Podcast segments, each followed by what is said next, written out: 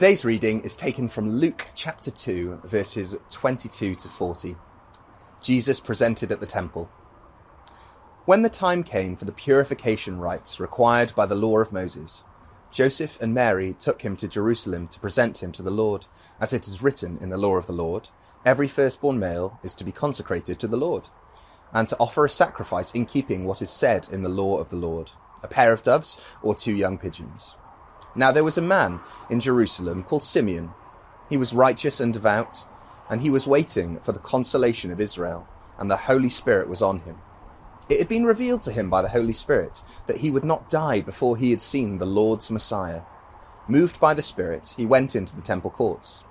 When the parents brought the child Jesus uh, for what was custom for the law required, Simeon took him in his arms and praised God, saying, Sovereign Lord, as you have promised, you may now dismiss your servant in peace, for my eyes have seen your salvation, which was prepared in the sight of all nations, a light for the revelation of the Gentiles, and the glory of your people Israel. The child's father and mother marveled at what was said about him. Then Simeon blessed them and said to Mary, his mother, this child is destined to cause the falling and rising of many in Israel, and to be a sign that will be spoken against, so that the thoughts of many hearts will be revealed, and a sword will pierce your own soul too. There was also a prophet, Anna, the daughter of Penuel of the tribe of Asher. She was very old and had lived with her husband seven years after her marriage, and then was a widow until she was eighty four. She never left the temple, but worshipped night and day, fasting and praying. Coming up to them at that very moment, she gave thanks to God and spoke about the child to all who were looking forward to the redemption of Jerusalem.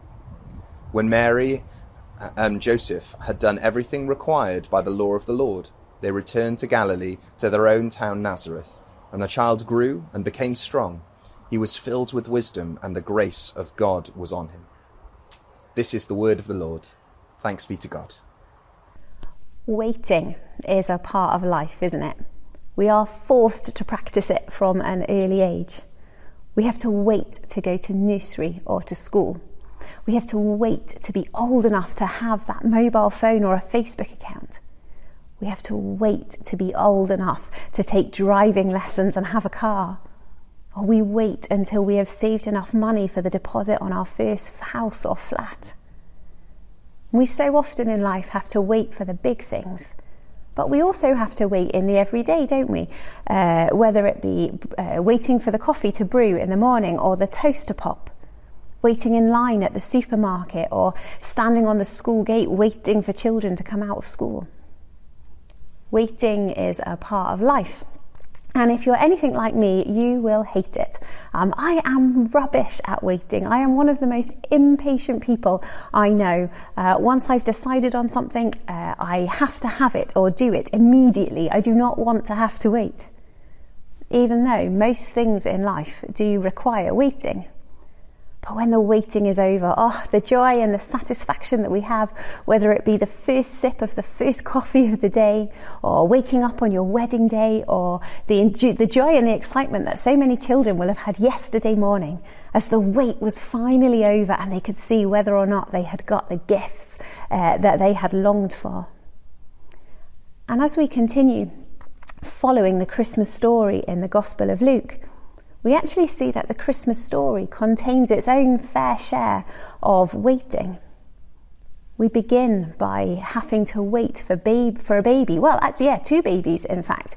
Uh, John the Baptist, whose parents had been waiting for years for a longed for child that they thought they would never have. Jesus, whose parents were awaiting his arrival, but whose birth had actually been prophesied some 800 or so years earlier. Now that's a wait. the wise men had been waiting for the star to appear in the sky. And we'll come back to that in a couple of weeks uh, when it's time for Epiphany. But the Christmas story is a story that is full of waiting. People waiting for things to happen and, and things that can only and must only happen in God's timing. And uh, in today's reading, we see the presentation of the baby Jesus at the temple. And in one sense, this is just an ordinary everyday story. You know, all firstborn male children were presented in the temple. But in another sense, it's really interesting because it's a story about some of the very few people at this point in time who knew who Jesus was. And it's a story about how these people, um, for these people, actually, their waiting is about to be turned into witness. For Mary and Joseph, their waiting was fairly short lived. You know, they just had to wait nine months for Jesus to arrive, and I know that's not always a walk in the park. Uh, but here in today's story, as they take Jesus to the temple on God's instruction, they are still waiting until they can return home safely. But in their waiting, we see their great faithfulness. You know, whenever Mary and Joseph are mentioned in the Bible or in the Gospels, um, it's about how they're always faithful to God's call and to the Jewish law. When Jesus was eight days old, they had him circumcised. Now, 40 days after his birth, they're here in the temple having him presented or, or dedicated to God, and for Mary to be purified after giving birth. It was simply the Jewish law. The dedication of the firstborn was a reminder to the people um, of the firstborns that were lost in Egypt just before the Jew- Jews left the land. The purification of women after childbirth was a requirement of the law. The Jews believed that childbirth made women unclean. And bizarrely, if you think it sounds mad, um, it was mainstream practice only um, until about 100 years ago in this country. Weird. Anywho, sorry. Uh, but Mary and Joseph waited on God, and as they did, they were faithful to his ways. They were faithful and obedient to God despite the very fact that they were on the run from Herod. They were faithful despite the fact that they were poor. And we know that they were poor because their offering was of pigeons or turtle doves, and it, it wasn't of of a lamb as would have been the custom. They were faithful despite the fact that they didn't really need to present Jesus to the temple at all. I mean, think about it logically. Like, Jesus is Jesus. He didn't need to be dedicated to God, He was God. Mary didn't need to be purified, she had given birth to the only pure child. They did it simply as an act of faith. Faith is so often about doing without fully understanding. It's saying, God, I don't get why you're asking me to do this, but I'm going to do it anyway. And I'm going to trust that you will do something good with it a lady uh, once turned up at Kai's church with uh, with five hundred pounds, and she said she felt that God had said, "Give this money to a vicar." And so Kai takes it, and all he can sort of say is, mm, "Okay, thanks," and he didn't know what to do with it. Later in the day, their Sunday school leader came to him and asked for the money for something that cost exactly £500. We are called to be faithful and not necessarily always understand the outcome. As Mary and Joseph were waiting on God, they were faithful and obedient to Him. And then it was in their waiting was turned to witness, as we're told that they marvelled as they uh, what they heard when uh, everything that they already knew about their son was uh, confirmed when they met Simeon and Anna.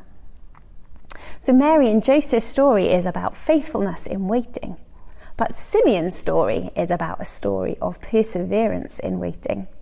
So, Simeon, he's an old man and he was righteous and devout, and he went to the temple every single day as he waited for the consolation of Israel.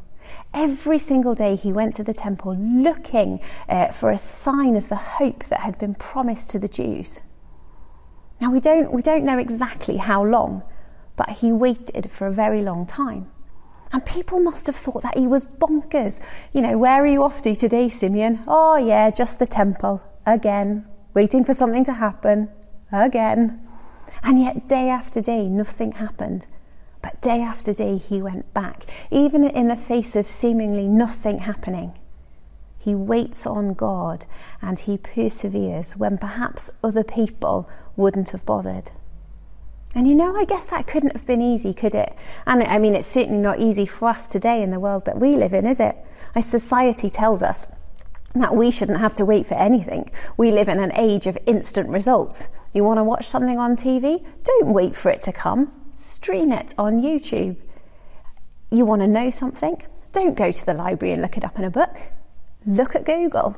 If you want something, Amazon will bring it to you the very next day. We don't wait anymore for anything, do we? As a, as a nation, we've, we've lost the art of perseverance. We are now conditioned to expect instant results. But the trouble is, the God's kingdom doesn't often work like that. God waits for no man. His timing is perfect, and that can be really frustrating at times. But if we're like Simeon and are persistent in coming back time and time again to God as we wait on Him, we will hear from Him. We will receive our answers for Him. But we have to wait because they come in God's timing and not ours. Our job is to simply be faithful and persistent in our waiting. Simeon persevered in his waiting and he saw the Lord. And we don't see Simeon again. He was an old man, so we presume he just died. But as we wait on God and we keep coming back to him, then we will see the fruits of our prayers and our labours sometimes, just like Simeon did. And other times we will have to wait for the next life. Our job is simply to follow Simeon's example of coming back to God time and time again, never giving up on the hope that He's promised us, never giving up on His promise that He has a plan. And then, then finally, we have Anna's story a story of a woman who had turned waiting on God into a full time job. And this is significant, not least because Anna is a woman and women are not significant in that time, and even more so because she was a widow, which, have made, which would have made it even more insignificant. And Anna had been a widow for a long time, probably somewhere in the region of 60 odd years. And that's unusual because someone in her position would have normally been expected to have remarried. But she didn't. Why? Because she felt called to come to the temple to worship, to fast, and to pray for the people of Israel. Every day, Anna worshipped and prayed and waited on God to speak. Now, I'm going to state the obvious just for a second, but prayer works.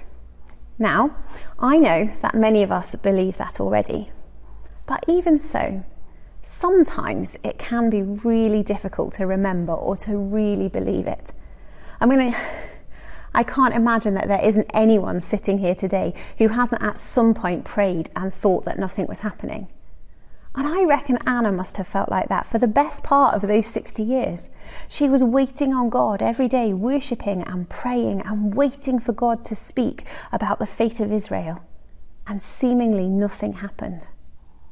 But you see, the thing about prayer is this while on earth we might think that nothing is happening, in heaven the wheels are always spinning. There is this story um, about a man who lived in an African village, and uh, on his travels, he met a, met a missionary and he became a Christian. And when he got home, he felt called to pray to God for his village every day. And so every day he gets up and he goes up the mountain and he prays and nothing remarkable happened in the village. Life went on as normal, and people made fun of him. And then he died. And after he died, the rain didn't fall as easily. The crops didn't grow. There was a famine. And when the elders of the village came together to talk about what was happening, there was only one thing that they could think that had changed. The man who was going up the mountain to pray had died. And so they got down on their knees and they started to pray. Anna spent most of her life praying for Israel, waiting on God to speak and to act, and seeing nothing change. And yet, as in Mary and Joseph and Simeon's stories, she continued to wait and to be faithful, to persevere in coming to God and, and waiting on Him. And then their waiting is rewarded as it's turned into their witness of the Messiah, God's promised one, the hope that he had promised, not just to Israel, but to all of us. And so, in a second, um, I'm going to pray, and we're just going to have a minute or so of quiet, a time for, for each of us to wait on God, to see if He has anything that He wants to say to us today, or perhaps it's a chance for us to be encouraged and blessed by God as we wait on Him in, in whatever situations that we might be facing today. And uh, so, yeah, yeah, I'm going to pray. And then we'll have some quiet, and I'm going to continue then uh, to lead us in our prayers for today. So, um, yeah, let's, let's pray together, shall we? Father God, we, we thank you for today. We thank you that you sent your only Son, Jesus, to be our hope and our stay. We thank you for the examples of Mary and Joseph, of Simeon and Anna. We thank you that each of these guys just waited on you and your word and your timing, and each of them had a powerful encounter with you as a result. And, and so today, God, we offer to you all those areas of our lives where we are waiting, waiting for something to happen, waiting for the seemingly impossible, waiting on your promises to us.